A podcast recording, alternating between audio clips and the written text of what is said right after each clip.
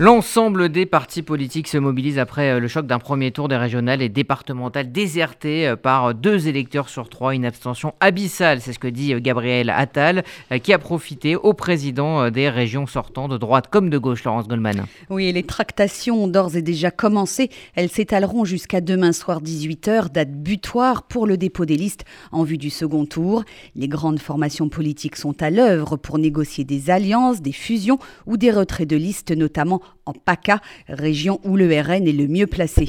Mais pour le parti de Marine Le Pen, que les sondages annonçaient en tête dans plusieurs régions, la désillusion est sévère. Le Rassemblement national perd 9 points par rapport à 2015. Reconnaissant que ses électeurs ne s'étaient pas déplacés, la candidate à la présidentielle de 2022 a appelé au sursaut pour le second tour. Dans le canton, le canton du Pas-de-Calais, où elle se présentait au départemental, Marine Le Pen obtient 61% des voix, mais elle n'est pas élue, le taux d'abstention de 66% étant aussi élevé que la moyenne nationale. Également en retrait, les candidats de la majorité présidentielle qui ne totalisent que 11,5% des suffrages selon Ipsos, un score qui confirme la, la faible implantation locale de la République en marche. c'est avant tout euh, l'abstention record hein, qui retient l'attention euh, ce matin. C'est du jamais vu en France. Un tout scrutin confondu hors référendum. Donc deux Français sur trois ne se sont pas déplacés. Oui, jusqu'à présent, l'abstention la plus élevée pour un premier tour des régionales daté de 2010 avec 53,6%. Elle était hier à 66,7%. Un chiffre qualifié d'abyssal par le porte-parole du gouvernement, Gabriel Attal, qui estime qu'il doit tous nous alerter. Ce premier tour est marqué également par la résistance du duel gauche-droite. La première totalise 34,4% des suffrages et la seconde 28,7%. Les deux grands partis traditionnels bénéficient à plein de la prime sortant. Cela permet à la droite d'espérer pouvoir conserver ses sept régions et la gauche ses cinq en France métropolitaine. Et malgré euh, la mobilisation de cinq ministres, hein, dont Éric Dupont-Moretti, la Macronie est donc éliminée dès le premier tour dans les Hauts-de-France. L'ex-LR Xavier Bertrand est en très bonne posture pour conserver la région, un succès dont il compte faire une rampe de lancement pour 2022.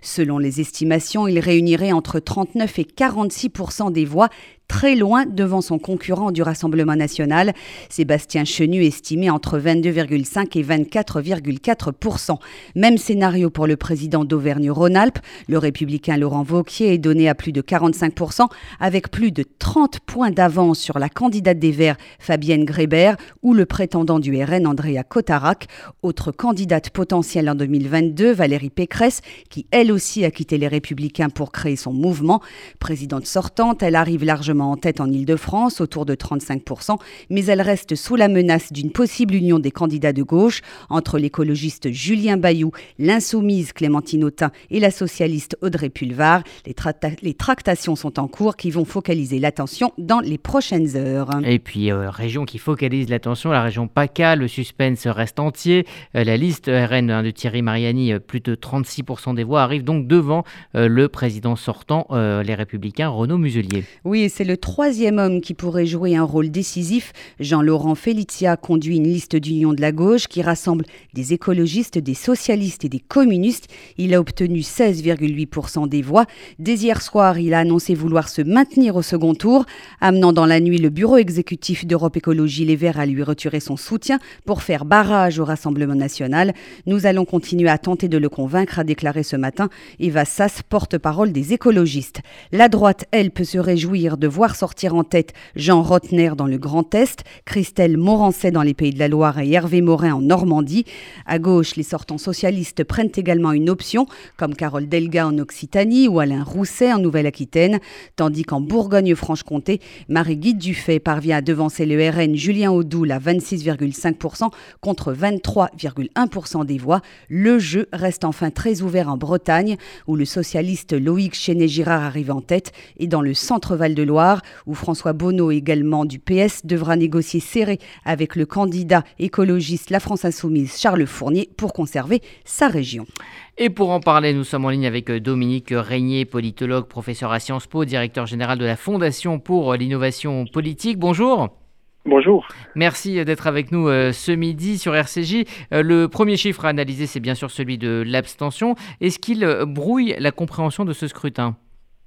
Oui, c'est c'est toujours le, même problème avec l'abstention. Alors quand elle est historique, comme vous l'avez rappelé, euh, ça remet tout en question.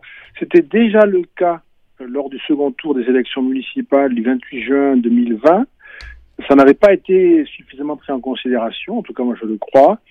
Euh, là, on, parle davantage de l'abstention, mais, j'observe que euh, très vite on passe à autre chose pour commenter les, scores, comme si les scores étaient significatifs. Et comme vous le dites vous-même, hein, vous venez de l'expliquer très bien dans votre journal, comme vous le dites vous-même, euh, il faut ramener tout ça à euh, des électeurs qui sont très très peu nombreux à s'être déplacés. Quand vous avez un tiers des électeurs qui vont voter, eh bien, les listes qui gagnent sont des listes qui ont pris 40% d'un tiers, ça fait pas grand-chose à l'arrivée. Et il est évident que tous ces électeurs qui se sont abstenus euh, ne resteront pas chez eux euh, lors de l'élection présidentielle. Ça, c'est sûr. On ne sait pas dans quelle proportion, mais beaucoup vont revenir voter.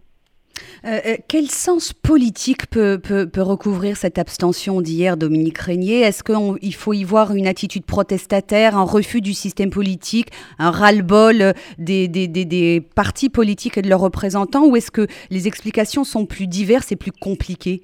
L'année dernière, vous avez rappelé euh, euh, l'abstention au municipal, mais il y avait l'effet Covid hein, qui a moins joué cette année. Euh, oui, bon, je ne vais pas revenir en arrière, mais le, au, second tour, le 28 juin, on avait déconfiné le 11 mai. Pour moi, l'effet Covid n'était pas une part déterminante. Je ne dis pas que ça n'a pas joué, mais. Bah, les Français n'étaient pas vaccinés.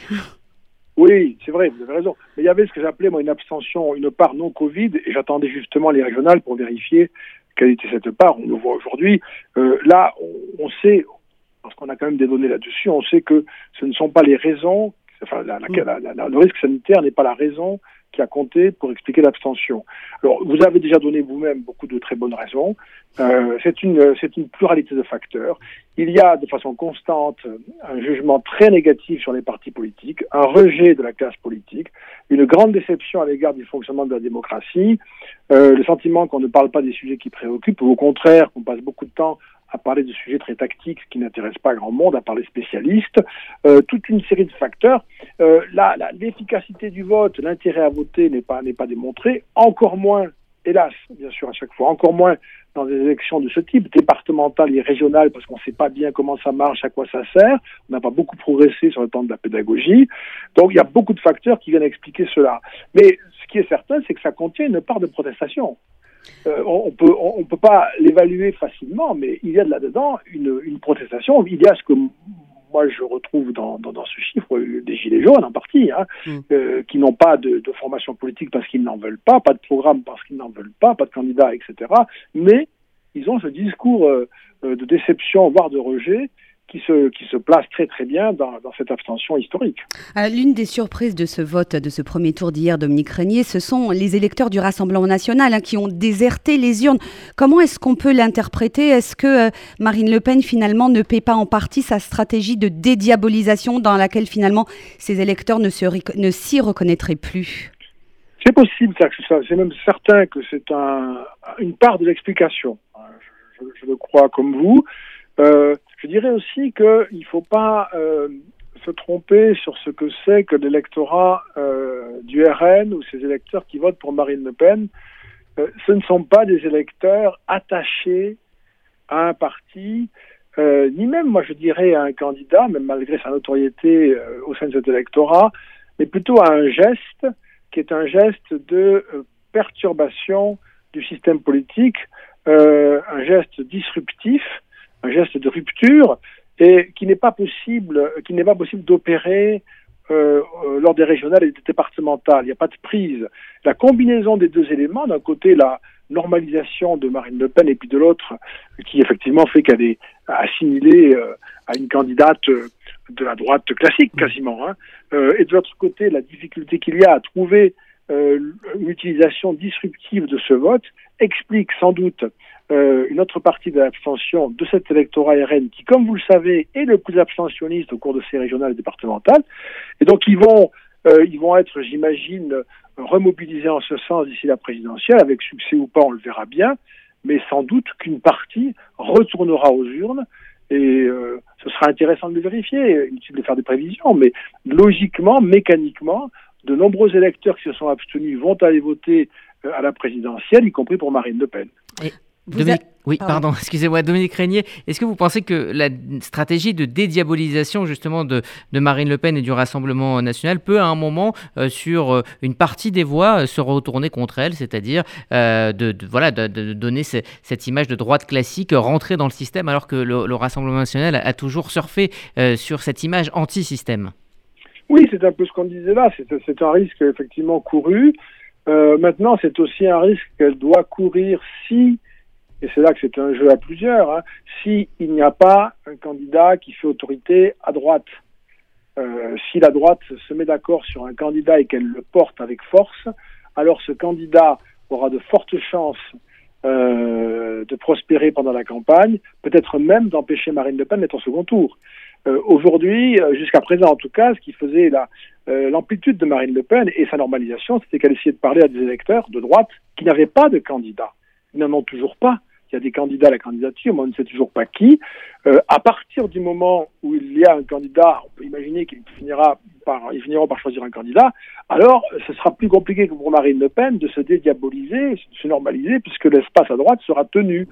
Donc, euh, elle va devoir réhabiter sa position traditionnelle habituelle, euh, ce qui ne lui garantit d'ailleurs pas l'accès au second tour si la concurrence à droite est plus dure.